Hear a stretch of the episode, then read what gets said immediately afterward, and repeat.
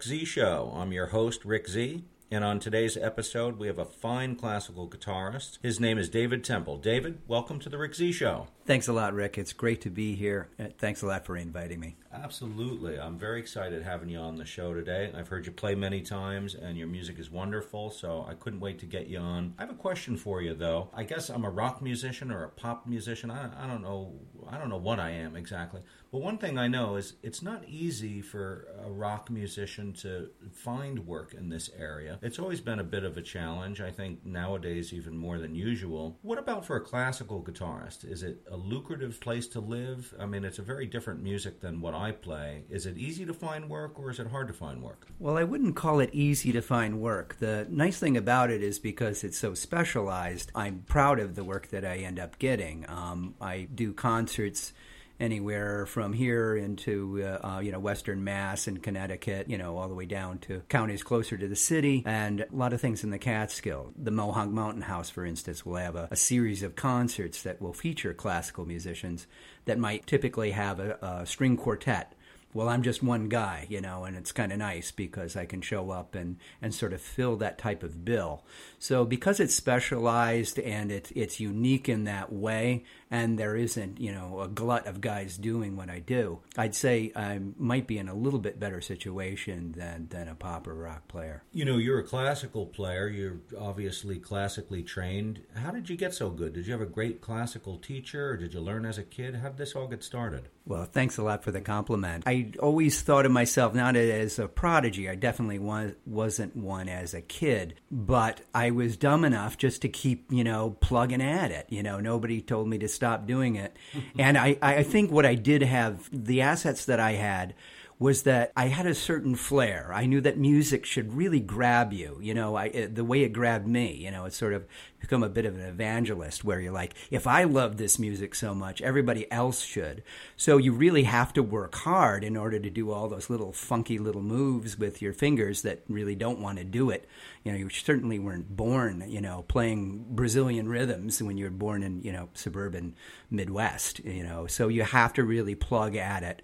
So I would, you know, I think I was just dumb enough to keep on on trying hard enough and I kept on getting performance opportunities and I'm a real advocate in you learn to get better by performing. I don't think a piece really exists for you until you share it with somebody else, and then you feel, you know, it's it, then it's alive, and then you're connecting with others, and so that it's that feeling of connecting with others that really inspires you to to really work harder for the next one, you know. And dumbness, as you're, as, you know, that's I, I, I would kill for that kind of dumbness. Yeah, dumbnessitude, I actually call it.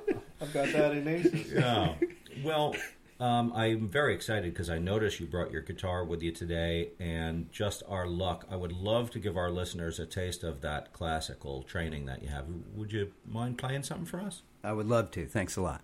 This is one of my favorite pieces by one of my favorite composers. It's uh, João Pernambuco of uh, uh, Brazil, and this is his little uh, Sounds of Bells.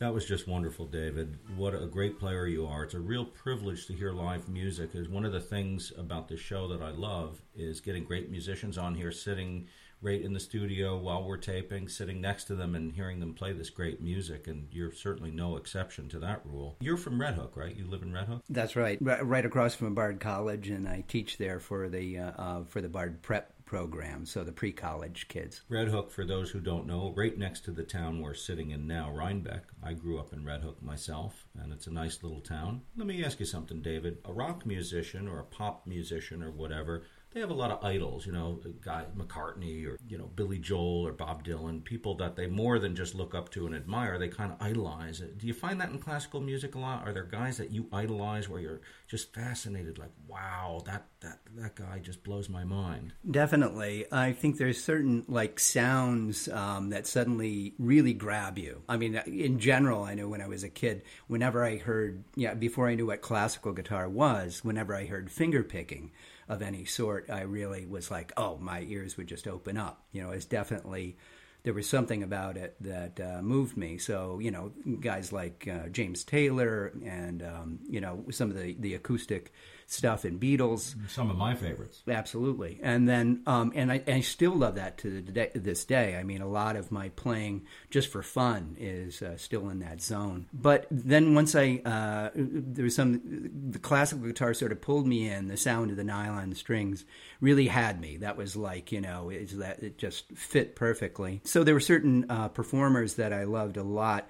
Uh, there was uh, Christopher Parkening was a generation just after the you know the monumental uh, Andre Segovia, who kind of changed the nature of the instrument in that he really brought it out as a concert instrument in in the way that you know violin and, and piano had enjoyed for centuries. So suddenly now guitar could be on a main stage, and that that was huge. And then there was this generation that came after him that were maybe big in the uh, 70s, uh, um, pushing into the 80s. And um, Parkening had a certain, like, lush, beautiful, romantic sound um, and a certain way of playing just anything that was really expressive. Like, it really got you. you like, you know, you, you just couldn't stop listening, yeah. that kind of thing. And then I have other uh, names that really have hit me uh, since then, but that's a perfect example how there's, there's a kind of sound, a kind of not just virtuosity, but a, a way of expressing yourself that really kind of like you, you don't want to stop listening. Well, you kind of answered one of my other questions I was wondering about is in jazz, for example, a true jazz aficionado or jazz guy is only going to listen to jazz. A, a, real classical trained ear, a lot of times, will only listen to classical music you like a lot of pop music too. You mentioned James Taylor. Is that common for classical players, or are you ahead of the curve? I'm not really sure. I think I think the nature of the game with guitar, because it's also such a big popular instrument, and you know, even though the classical guitar is essentially a different instrument in that the construction of it and the uh, the strings, etc., and the repertoire is different, nonetheless, it's six strings with you know 18 plus, uh, 19 plus frets. It's not from a different planet than the electric guitar or the steel string acoustic. And most classical guitarists I know are also fans of other styles of playing. So it's kind of fun to, to mix the two here and there. I just have to, when I program a classical concert, though, I like things that maybe push the envelope a little bit, but I have to be careful. If I start playing something bossa nova, it better be something that maybe people aren't as familiar with. Because if I play Girl from Ipanema, it starts sounding like a lounge act. You know, I have to play something else by like Jobim or Bonfa that maybe are less familiar. So I can play that style, but it will work in a classical format. Do you feel you have to turn off the classical button to achieve some other forms of music? I mean, can you play country? Can you play blues? Or is your training kind of keeping you from, from fully relaxing into another style? Uh, that's an interesting question. I, I think there are different aesthetics. You think I could show you a few musical examples that might show that? You know, you've made a lot of recordings as well. You have a few albums out. I would love to hear something off of one of them. Can we hear something? You bet.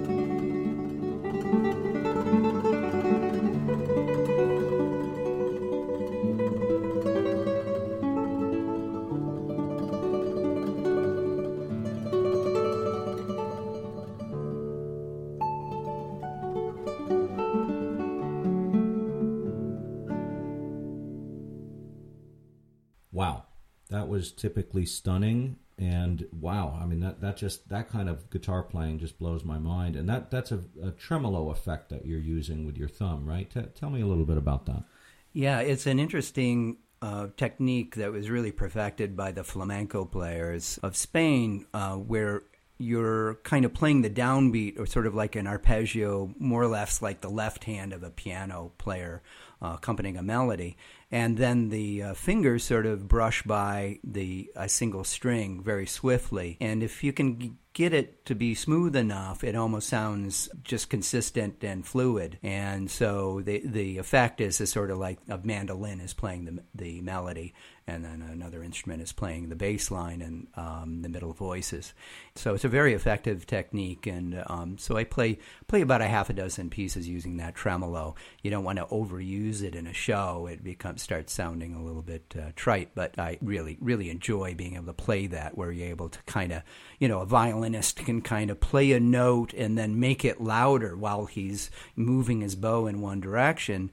Whereas guitar, you pluck the string and, and then it dies away. But with the tremolo, it gives you that sense of being able to sort of swell a sound up and down, even though it's it's an illusion. You're just hitting the string repeatedly over and over. Expertly applied technique for sure. Like everything you do, David, you give lessons as well. Tell me a little bit about that. How many lessons do you give a week? I teach quite a bit. Um, at any given time, I have maybe a dozen private students and then another a handful of students through the uh, BARD program. Various uh, ability levels and styles. I have uh, one that graduated last year, ended up at Ithaca College, and she's uh, she's a, a classical guitar major, so I'm really thrilled about that and I have some other strong players coming up.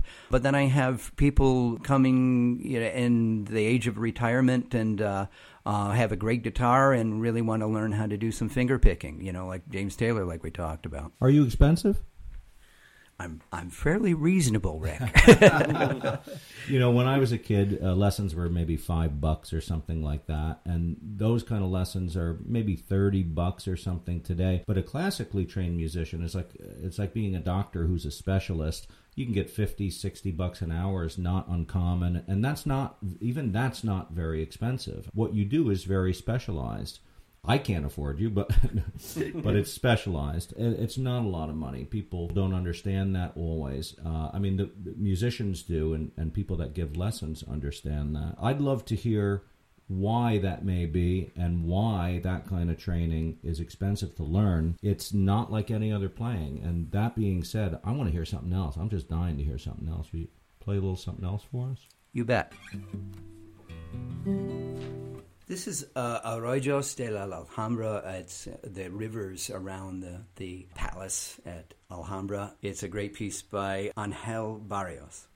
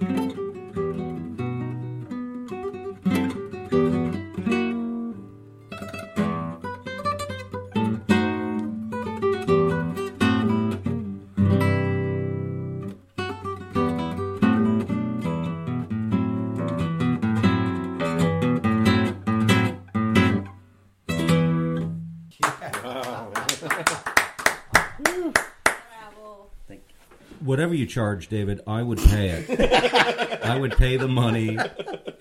You know my fees just went up, Rick. That's fine with me. That's fine with me. You know, it must be great to wake up in the morning, get out of bed, grab the guitar, and just sit down and be able to play something like that. I mean, that that's what we all want as guitar players to just that ease of playing. Great, and you certainly have that. What is the Rodrigo Concerto? I'm glad you asked that. It's a three movement work. The middle movement is the most famous. It's uh, it's the one that even you know Miles Davis played around with, and Chick Corea used as an intro for his piece uh, Spain. You know, bum bum ba da da da da bum. Uh, so it's it gets quoted the most probably than more than any other piece in the classical guitar repertoire. But the first movement and the third movement are brilliant. They're very much uh, sort of Andalusian kind of flamenco st- in style and in form. It, they're just great pieces. Uh, it was written by uh, uh Joaquin uh, Rodrigo in the middle of the 20th century. And honestly, today, I don't know what the statistics are, but I think it's still about 75% of all the guitar concerto work in the world. You wow. know, it's like, it's, it's so number one. Um, and he wrote other concertos that are wonderful too. And there's other great composers that have written brilliant concertos. But this, this one has that, you know, familiarity to it. You know, it's sort of the Beethoven's fifth of, of classical guitar concertos. And you played this concerto yourself recently, didn't you? Yes, with the Northern Dutchess uh, Symphony Orchestra. Um, we played it in Rhinebeck in June, and it was really exciting and uh, a marvelous organization, and it was a thrill to do it. Do you compose your own music at all, David? I do. It's uh, one of the hats I wear is uh, is composing music. Um, and creating scores, and I actually wrote music for a, a, a full blown musical, uh, which my wife edited and produced and, and directed a number of years ago, and so we're hoping to have some some legs on that. But I've also written uh, instrumental pieces for guitar, and uh, I do a lot of arranging. And uh, but I love composing. Um, I love being around young people because you know you, you you don't have to give them a lot of guidelines. They love to just create music on whatever instrument they have. So, so that's definitely a big part of my musical musical life. Yeah, I love that young musician energy is really great, and they're just sponges, and they got fresh ideas. I love that too. Speaking of composers, do you feel there are certain composers that translate better to a classical guitar rather than piano? Because, for example, I always thought that like Frederick Chopin was great piano music, or Rachmaninoff, or Rubinstein. Rubinstein wasn't really a composer, but he was a great classical pianist. And there's just some music that sounds great on piano. Bach, for example, seems like a string guy. You know, when I hear Bach on violin or on harpsichord or classical guitar, it seems to translate better than piano. But that that's my untrained classical ear. What's your opinion? Oh, definitely. I th- I think the connection with an instrument to a composer is is a definite thing. Ironically, you know, a lot of the the standards for um, the classical guitarists were actually written on instruments other than the guitar. But I think those composers probably had the instrument in their ears. You know, like Spaniards like the Albéniz are writing, you know, the great Leyenda, other pieces that are just part of the the canon of uh, classical guitar wrote the, those pieces on piano. You know, reams of, of just great music for piano, but a lot of it has been transcribed over. And I agree, Bach, Bach on strings is is absolutely brilliant. The keyboard at the time of Bach was more like the harpsichord, and there were other instruments that have kind of faded away. Um, so to to play it on the modern piano is cool, but that that instrument actually wasn't the the instrument uh, that would would have been in the ears of of people at the time too. So it doesn't surprise me that you you feel like that's a mismatch. Would you be willing to play one of your own compositions for us? Absolutely, yes. I would love to hear one. This is an original work called Windermere Park.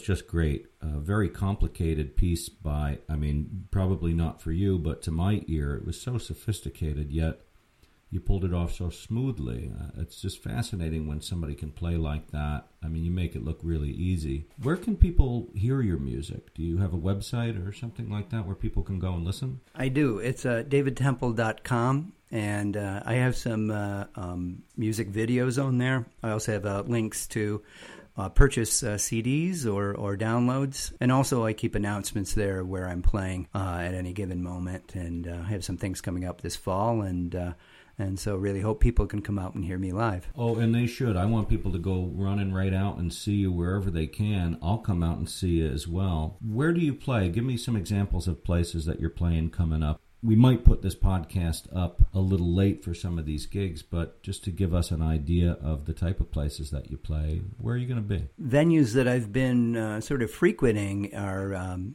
Unison Arts in uh, New Paltz, the Mohonk Mountain House, uh, which is a great destination. It'd be neat if you could come out and see a show and then uh, um, you could have dinner or something. It's a bit pricey to stay over there, but they make it easy for you to come in and see the show. I always do an afternoon show there. I'm always at the uh, Performing Arts Center here in Rhinebeck. I do a summer show and a, and a uh, December show every year and so um, that, that definitely that feels like my home court, and we always have a, a, a, great turnout, and it's a super place. There's various local organizations that uh, sponsor me, uh, uh, local uh, chamber music societies, and even the folk guild. I'm going to do something with those guys as well. What about Porch Fest? Oh, Porch Fest is awesome. I have played for that. I'm not signed up for it this year, um, but I'll definitely be down checking everybody out. But maybe we'll look into that for 2020. You play in a lot of churches? I do. I actually have. Um, something early October in at the uh, church in um, Tivoli. Uh, they do a Friday evening service there. I believe it's October 3rd or 4th, uh, whatever the first Friday of October is, and um, they uh, are featuring the Taizé service where you essentially sing in a meditative way various music. I'll be playing great classical pieces before the service and uh, um, be participating in the service overall. And I think it'd be a really, it's sort of a very open arms kind of thing. It's, you know, uh, definitely denominational, but uh, still, I think that would be a nice musical experience for people. What a thrill it's been to sit here and listen to you play today, David, and a pleasure talking to you about your career. Thank you so much for coming on the show. Really, my great pleasure, Rick. It's been a lot of fun, and I'm really grateful. Thank you. Come back and see us anytime. And could you take us out with a little piece? You bet. This is Stanley Myers' Cavatina.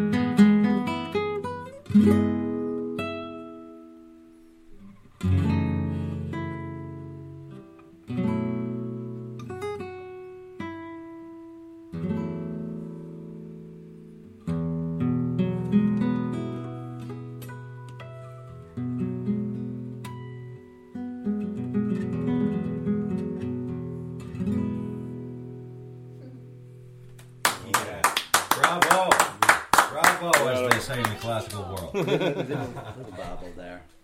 Thanks so much, Rick.